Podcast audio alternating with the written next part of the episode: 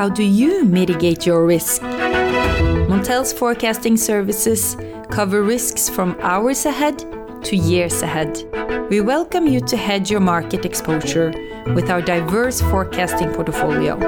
Contact us at sales at for more info and a free trial.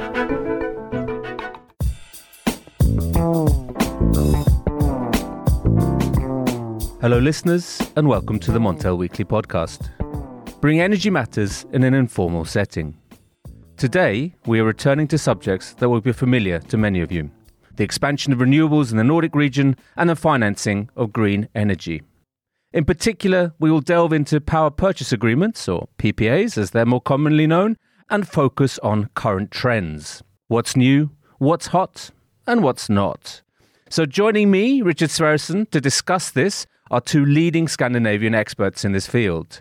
Mia Bohlin of Bodecker Partners and Paul Østervik of Kinect Energy. A warm welcome to you, Mia and Paul. Thank you very much. Thank you very much. And thank you for inviting me. Thank you, Richard. How is life for you guys in this uh, COVID pandemic? How are you dealing with this uh, professionally and personally? I think from our side in Sweden, we've had less restrictions than many other countries. So probably a little bit easier for us to live our lives. Uh, not normally, but at least a little bit more, more normal than in uh, other countries. So um, doing pretty well. All, all friends and family well. So very thankful for that. And uh, work is uh, ongoing. As, not as usual, but uh, pretty good at least. That's good to hear. And, and you, Paul? Well, most of the same. But what I can say is that we at World Connect work with a, so to say, an international team. So we are all based in different locations, kind of like anyway. So this of working and not see each other in person, it's not such a big difference. It's more not seeing my other colleagues are hard, but it's not been so much of a difference. Yeah, working from home works well. Good to hear, Paul. But what does this mean in terms of the PPA market, uh, Mia? How has the COVID pandemic affected deals and the pipeline? How do you view that? I wouldn't say so much, actually. I mean, the PPA market and especially the uh, the wind power build out market uh, has of course been affected last year but that was mostly due to to the low power prices and uh, weather than covid-19 there were of course some delays in the build out due to workers not being able to to come to to the sites and so on but um, not so much affected actually. And the ppa market i can't really see any big differences due to that. So I think the the power market and what's happened there has a much larger impact than uh, than COVID, mm. from my view. How do you view the developments in, in 2021, Paul? In 2021, I think what we saw in 2020, if I go back to that, is, is sure. kind of like the, the lower power prices and lower demand that we had all over Europe. But what we also saw that coincided with that low demand was a very, very healthy wind year last year, uh, especially March, April. So we saw kind of like a window into the future when we have a lot more renewables onto the grid or meeting demand. Not only that power prices were depressed, but also the capture prices of that wind and was then also, so to say, a lot lower than what we've seen before. And uh, mm-hmm. also we saw instances of negative prices also up here in the Nordics. That was not only because of the wind, but also because of the, the very healthy hydro situation coming on top of that. But what we see is that when we get more renewable energy into the market, that has a cannibalization effect on the existing renewables that are in there. So capture prices are, are definitely a, kind of like a hot topic, and we see kind of like how that will play out towards the end of the, so to say, 2020s with what we saw in 2020. In 2021, what we see is that power prices rise dramatically upwards again, and that's mainly on the back of, I would say, carbon prices just doubling. Also, very European. So, in a carbon heavy market or the thermal generation market, which are carbon intensive, that's where the prices rise the most. And that's going to be favorable for renewable energies going forward. So, that's absolutely very much favorable for renewables and for PPAs going forward than for the ones that have been clever enough to already sign them. Mia, is this how you view it as well? I mean, if you could just say a few words about your outlook for power prices this year and the coming years, and is this cannibalization of the assets or the, the prices even, Is that is that an issue? I mean, when we talk about cannibalization, I'm, I think we're talking about when you know everything's producing at once, then yeah. they, the the prices are lowered. Exactly. Those listeners who may not be familiar with that term, I completely agree that that is becoming a big issue, especially for uh, for wind power placed in the northern parts in SE1 and SE2, and and in those parts in, in Norway as well, where there's a lot of uh, wind production. So that is definitely an issue, and that has also affected the PPA price. And, and I think when we talk about PPAs, it's quite important to differ between the utility PPAs and the corporate PPAs. So if we talk about the utility PPAs, the PPAs, so, so the, the agreements made between power producer and balancing responsible party or indirect consumer, that has been much affected by the power prices because they are normally market based and also cannibalization or risks of cannibalization and price area differences are included in the prices. So they have been extremely low end of last year, uh, have gone up a little bit, but in the north of Sweden are still very low and far too low for wind power producers to to be able to to accept them or they are lower than the, the actual costs for building renewables. So that makes it difficult for utility PPAs to be entered with parks in the north of Sweden, at least. And I think that's also why we've seen a lot fewer of those kind of PPAs, both end of last year and also beginning of this year. We did have Axpo, for example, announcing then with the PPA with two wind parks here. I think it was this uh, earlier this week or maybe uh, end of last week. But that was in SE3, so that's in in the southern parts of Sweden where cannibalization is is viewed as less of a risk. So it's still harder for it to happen in the north. But looking at corporate PPAs, it's that has not been so affected and is not uh, so affected by by the lower power prices. Those are more based on um, costs of building wind or, or solar and what the off-taker is willing to pay and what, what they are willing to pay is, is more dependent on, on long-term historical prices and what they believe in the future looking at uh, forecasts and so on more than actual prices at the moment absolutely i mean do you have a view i mean paul was talking about uh, the rebound in wholesale prices, you know, in line also with higher carbon prices. What's your view here in the, in the short to medium term for, for the Nordic region? The higher carbon prices is, is not just a, an uptick, a, a, temporary uptick. That is probably there to, to hold. I mean, there's a lot going on in the EU there, so I don't think we'll see much lower prices from that side. So definitely a, a, better year than last year. Uh, it's mm. definitely what we hope for, but it's a little bit too too early. The hydrological balance is still high, so that's of course uh, still uh, there will be uh, for the next few years. Our view is there will still be uh, a risk for for pretty depressed prices uh, from from now and then. There's a continued very high build out of uh, of renewables uh, in in both in, in Sweden and in Norway also this year, and in Sweden also the coming years it's better at the moment, and carbon will definitely help, but still not safe for the next few years.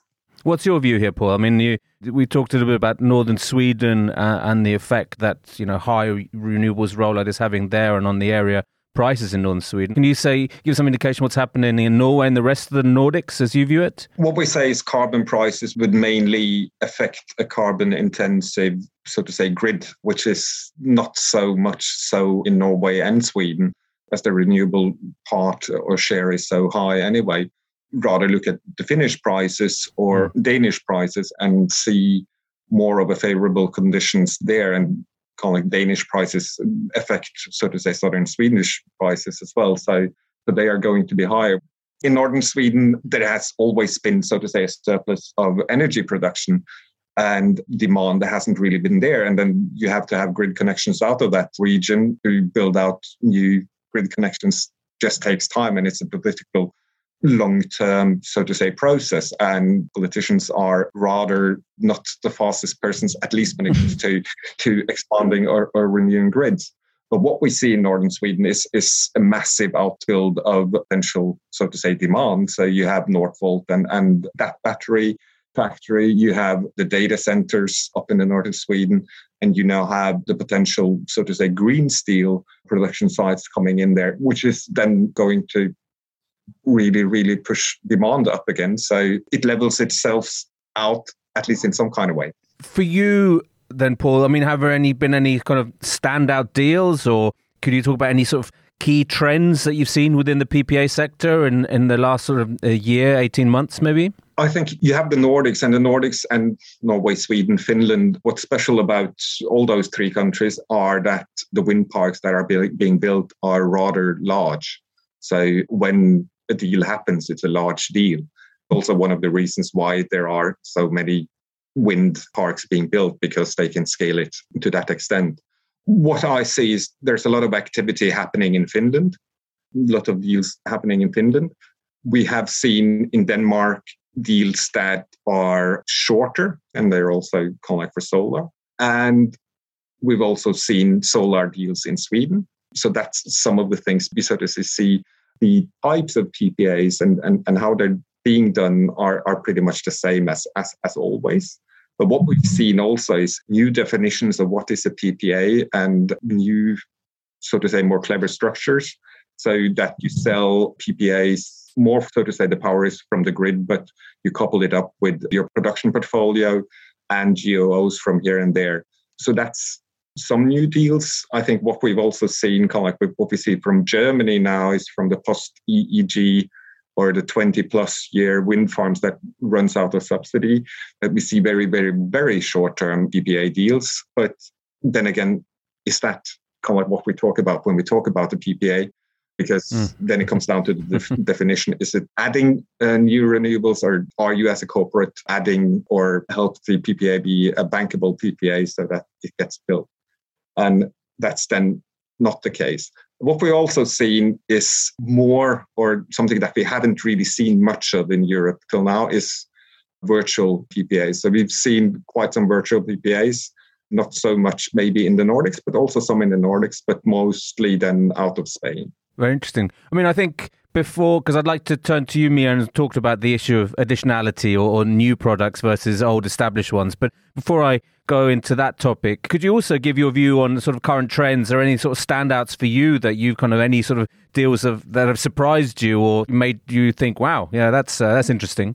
Not really one or, two deals specifically that, that that stands out. Maybe um, I agree with Paul. There's a bigger variety. I think that is. Uh, one trend we we definitely we we can note uh, on on timing uh, everything from in Sweden at least uh, five years to 15 years. Also smaller volumes coming in. Uh, we've had of course the Google and and uh, Norsk Hydro and the larger ones uh, for many years but we've also seen now coming from solar also in Sweden and down to 40 gigawatt hours a year also from from wind power. So it's I think the smaller smaller P- corporate PPAs are um, coming, and maybe solar is leading the way a little bit there. And if you've done with solar, it's faster; it can be up and running within a couple of years. But kind of learning how the PPA market works and spreading, and that can also spread to PPAs for smaller wind parks. So that's definitely one trend. And also more sectors coming in. We've seen local municipalities being interested, real estate, smaller industries than maybe turning to solar first and, and also interested in continuing with, with wind afterwards. And as I said before, the corporate PPAs being uh, kind of overtaking the utility PPAs, so more corporate PPAs being done than utility PPAs. Maybe the volumes are, are larger when it comes to utility, but but if you count the number of them, we see that that is coming more. Maybe not completely related to, to PPAs, but more on the wind power and then indirectly relating to PPAs, at least in Sweden, the attitude I think has changed a little bit starting end of last year, beginning of this year, towards a bit more positive attitude to wind power build out and to PPAs in, in general, probably related to all the industry announcements of industry electrification and, and that they've shown that we need a lot of wind power and a lot of well not, not only wind solar all renewable we need a lot of renewable power in sweden and that that will kind of draw industries to the country and that it will help industry reducing their uh, carbon footprint so i think that has that trend is we, we start to see and that will also make it more positive for corporates to enter into ppas uh, we've had some discussions with corporates who have been previously a little bit hesitant to to PPAs because of they are un- unsure that it's only positive, so that that it may be seen as uh, not as good in, in, a few years. Uh, we've had a lot of discussions in Sweden on uh, on the capacity effects and uh, yeah, the nuclear debate and, and and all that. And PPAs has has kind of been seen well they are they are worried that PPAs that entering into PA may on, not only be good but I think that is changing a little bit and I think that is very good for for this year going mm. this year I mean, I think you know Paul touched on it as well. The, the concept of additionality is going mm. to be maybe more more important for, for, for the companies that you you mentioned, Mia. Yeah. When we say additionality, that is you know companies want to be seen to be building new plants, new renewable capacity, rather than having deals with with older established uh, units. So, mm. but is additionality as such outdated as a concept? Should we be thinking more about sort of environmental and social corporate governance? Is that coming more, or so ESG for short, another another abbreviation for this yeah. market. But uh, is that becoming more important, do you think, for, for corporates? Mm, I wouldn't say additionality is outdated yet, at least. Definitely not. That is one of the very important uh, criteria. And uh, we are currently performing a tender for, for liquid wind, for example, that, that will produce uh, e-methane also in the, for the transport sector. And I think transport sector may be going a little bit in the forefront here, and uh, because they will put in quite clear criteria on what is needed for the in energy supplied to actually be called green. So for them to say this is green fuel, what is needed on the on the renewables there, and additionality is definitely one thing mentioned there that it has to contribute to new power. But we also have the geography. Should it be from a wind park or solar park nearby the the actual production of the of, of the fuel or the steel or or whatever the the final output it. We have the timing issue that is um, becoming more and more important. So the matching, uh, 24 hour matching or matching on a monthly basis and tracking, and mm. that that is also becoming more more important. And we can see that from the GEO market, for example, from from France implementing this monthly matching that production has to be that, that the GEOs have to be issued the same month as the consumption is taking place. So that will prob- probably spread to other countries and also implement the what you want within a PPA. So so no additionality definitely not outdated, but more issues are are there. We've also had discussions with with corporates when when tendering for PPAs of, for example, local compensation that they should be valued higher if it comes from a wind park who have provided some kind of compensation to the people living in the area also with the permitting, uh, what what kind of and, and the whole value chain of the wind parks uh, to to value higher if you have a carbon reductor as, as little carbon footprint as possible in the whole value chain. So but it's it's still kind of in a searching phase and very uncertain and they don't really know what they are looking for yet and, and we don't really know what to value highest. It's uh, it's uh, i think that will be be set in in the next years uh, from the eu but also uh, nationally what what will be most important. So not not very clear but a lot of different issues um, playing a role. Mm. absolutely and they will probably play a much larger role as you said in the years to come Paul, is this sort of environmental and social corporate uh, governance and social responsibility, is that becoming more important for corporates or for some companies? And how is that having an impact on the PPA and, and GEO market, markets even? I think the whole ESG subject is becoming more and more important for corporates. But that encompasses so much. So that's the whole, so to say, the, the whole scope. When we talk about then environment then we then we talk about the scope one, two, and three emissions.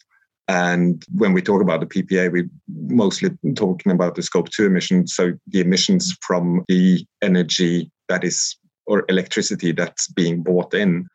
Mm-hmm. But when we do, so to say, screen possible or projects or PPA sellers towards our corporate customers, one of the most important things is also that that project is very much a ESG project. So, so not only that it's renewable, but also that the project developer kind of like adheres to all ESG, so to say, things that the corporate wants, so, so that it adheres to also the, the sustainable code of conduct of the com- corporates that we that, that we talk to.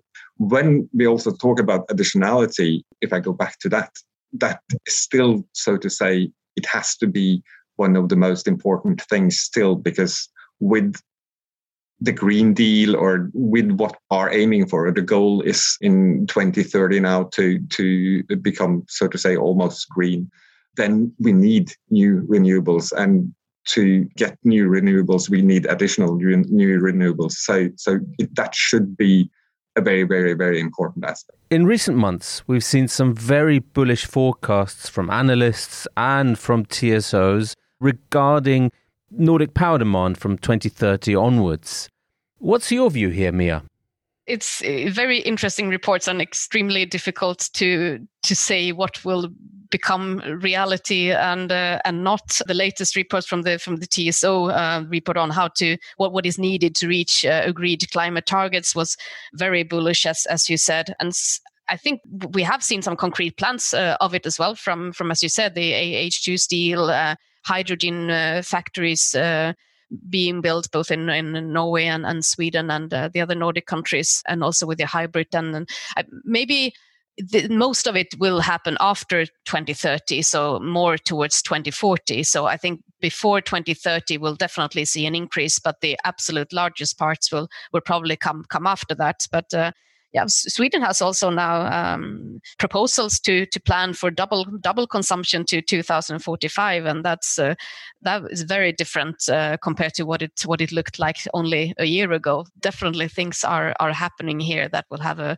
major impact on um, on, on, the whole energy market in in the Nordics, uh, and maybe a, a little bit uh, the, the last could, could be a little bit too bullish for the mm-hmm. un, until 2030 uh, most will probably come afterwards but yeah definitely a lot a lot is happening hmm. i know that Bodecker partners have looked into um, the potential for offshore wind in southern sweden is that something you, you know you see as feasible mia yeah, I mean, we haven't been doing any any uh, big analysis on exactly the, the offshore wind, but looking at the um, more the, the overall potential. But uh, yeah, there's a high high potential uh, in the southern Sweden, and as I said before, the attitude, the political attitude, and also the attitude among Swedish people in, in general is is changing, and that's very important for that to actually happen as well and I think also the discussions between the defense area because they they have a lot of, of areas, the uh, the military areas and the Environmental Protection Agency, Energy Agency, they are